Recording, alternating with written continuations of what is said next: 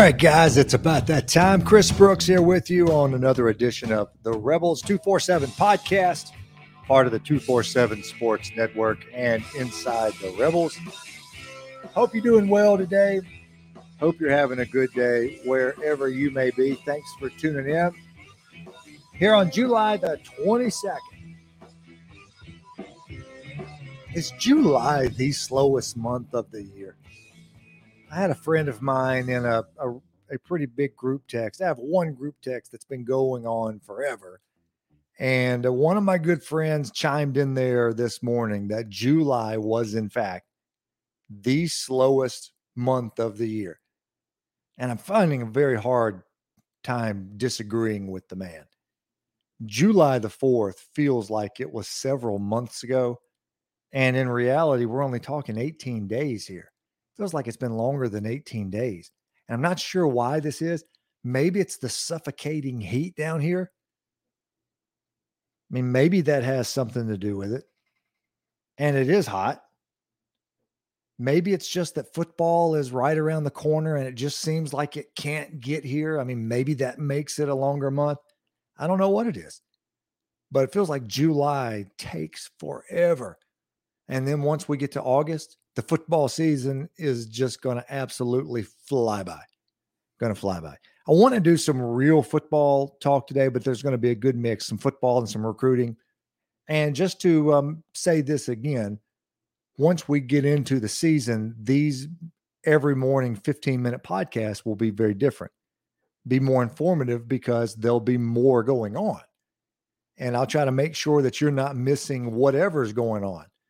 Um, but July 22nd ain't a whole lot going on. You know what I'm saying?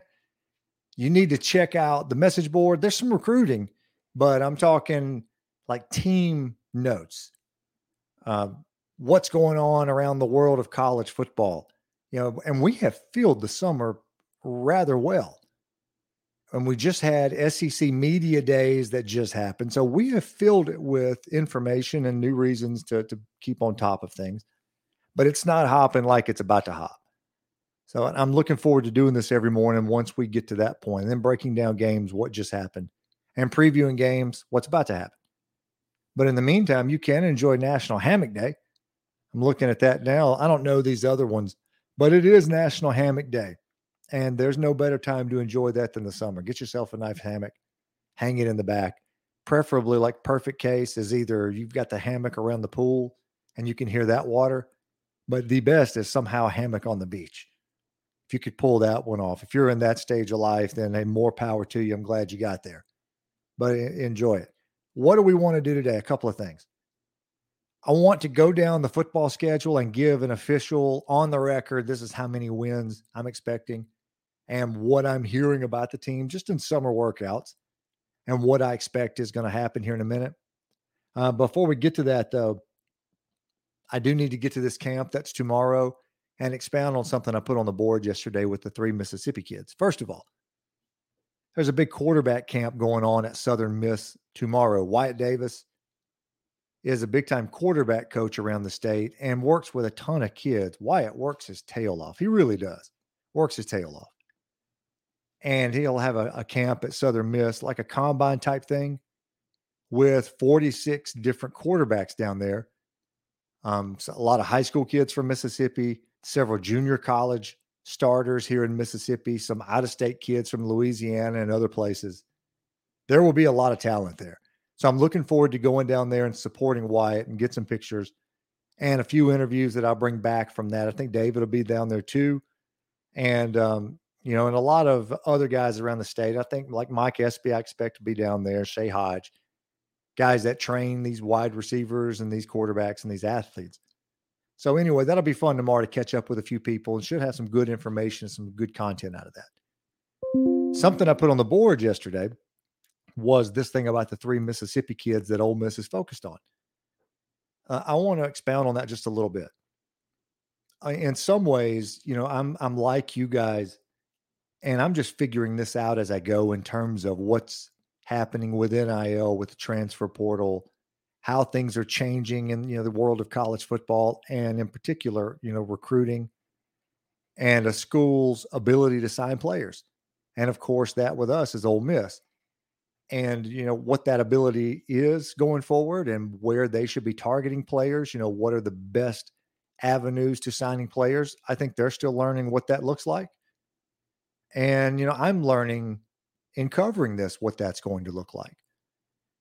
The three guys at the top of the heap in Mississippi, and look, these are not the only three, but Suntarine Perkins, Aiden Williams, and Jamorius Brown, they could be the three best players in Mississippi this year.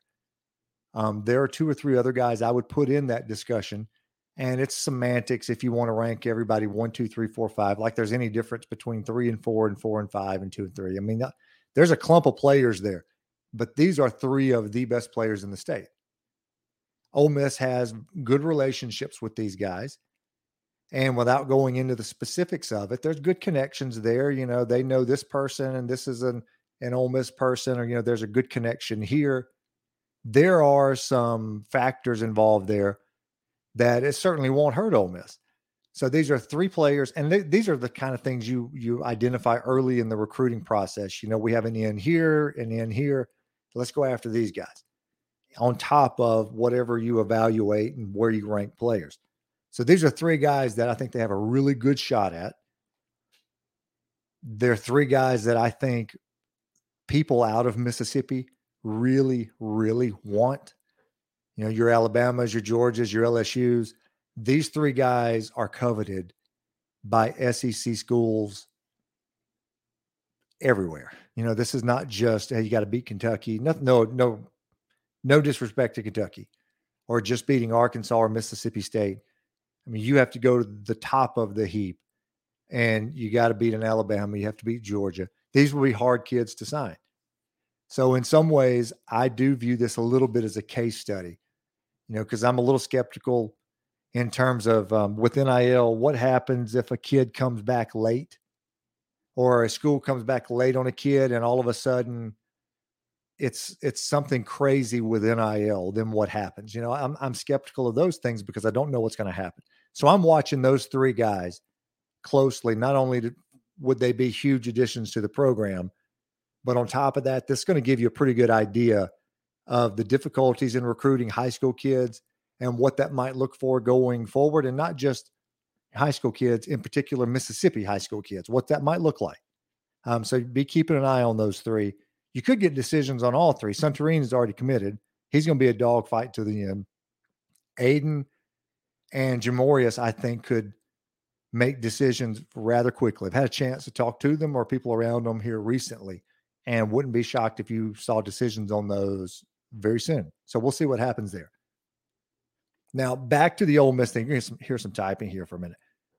Um, I do want to look at the Ole Miss schedule. A couple of things that I'm hearing just off the bat. This is going to be a good football team. We're at the end of the summer here. Workouts have already happened. What I hear overall is very good. If you ask me my win total for the year, I think it's seven or eight. I would probably put it at seven and a half or eight in terms of the win. So you're looking at a seven and five, eight and four kind of season. Considering all the turnover, you know, in my view, that's a very good year. And, you know, question marks at quarterback because, you know, Luke Altmyer and Jaxson Dart are new. They're not Matt Corral. They're inexperienced, all of those things. But top to bottom, I feel really good about the team. I think roster wise, I think there's more talent on this team than last year's team. But you still have to develop A, you got to develop chemistry. And really, that should be B because A is the quarterback position. You have to get play out of the quarterback position to win games. So until you know kind of what to expect there, I'm going to be hesitant to go much higher than that win total, even though I think both of those guys are talented. I think Luke Altmyer has a really good shot to win it don't have a, a dog in that fight, so to speak, don't care. You know, I'd be happy for either. You know, Luke's a Mississippi guy that I got to see in high school. And yeah, I'd be very happy for him if he wins it. I think that is a 50 50 deal. Um, Luke's very talented. Jaxson's very talented. I think uh, Jaxson has some issues other than just his head was swimming in the spring, has to be more accurate with the ball, good decisions with the ball, those type of things. But I think it's very close. Um, I think Kiffin will get good quarterback play regardless who wins it. But you hear good things about that. I think the offensive line, I'm here. I hear good things about that. Receivers, I think, are underrated.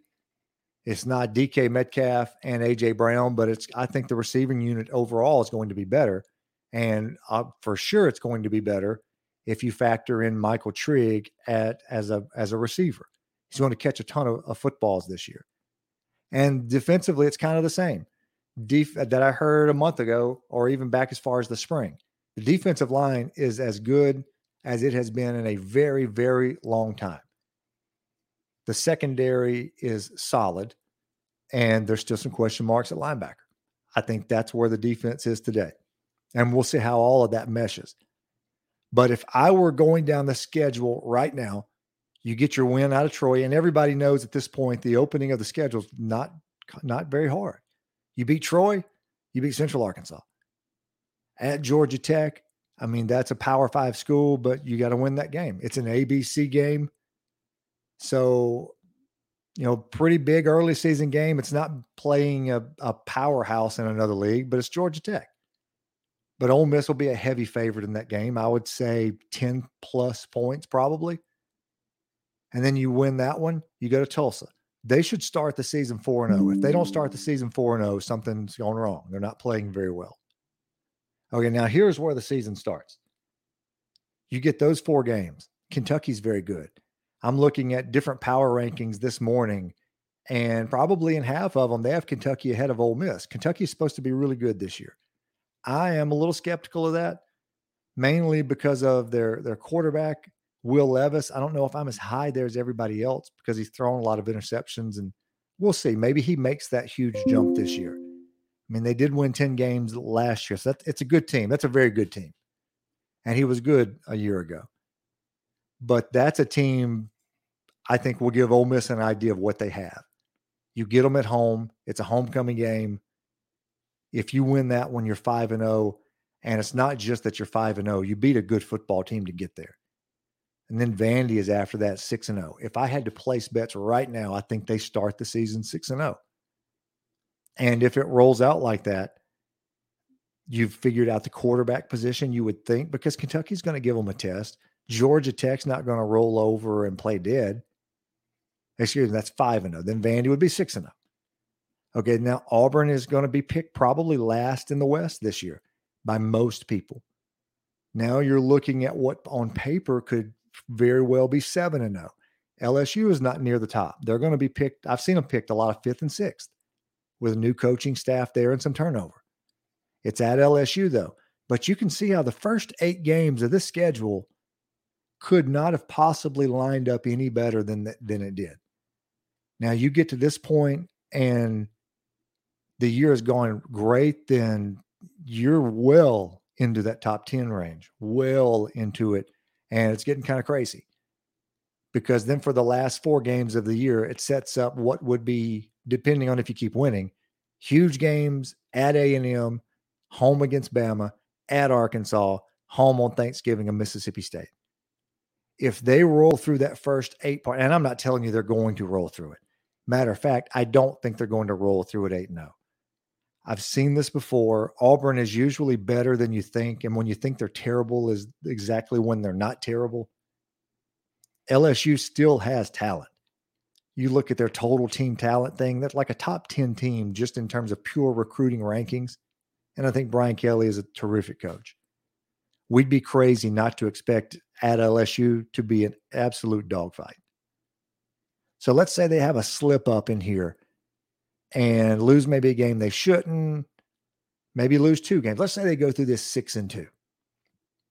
I think that's a, there's a common sense approach to that. But you can see how they could do something crazy and go better, right? At A and M is going to be hard.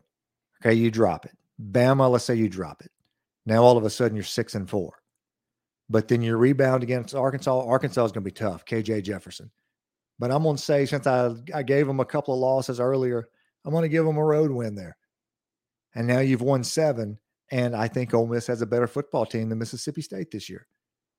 Um, I don't think it's by a significant margin. And that game, let's be honest, there's oftentimes the team you don't expect to win that thing wins it. The Egg Bowl can be weird on occasion. but I'm saying on paper, Ole Miss will be favored to win that game. And that's how you get to an eight and four season. And if you don't lose those games early, that you probably favored to win, you can see how there's there's a there's nine, 10 wins sitting there if they want it.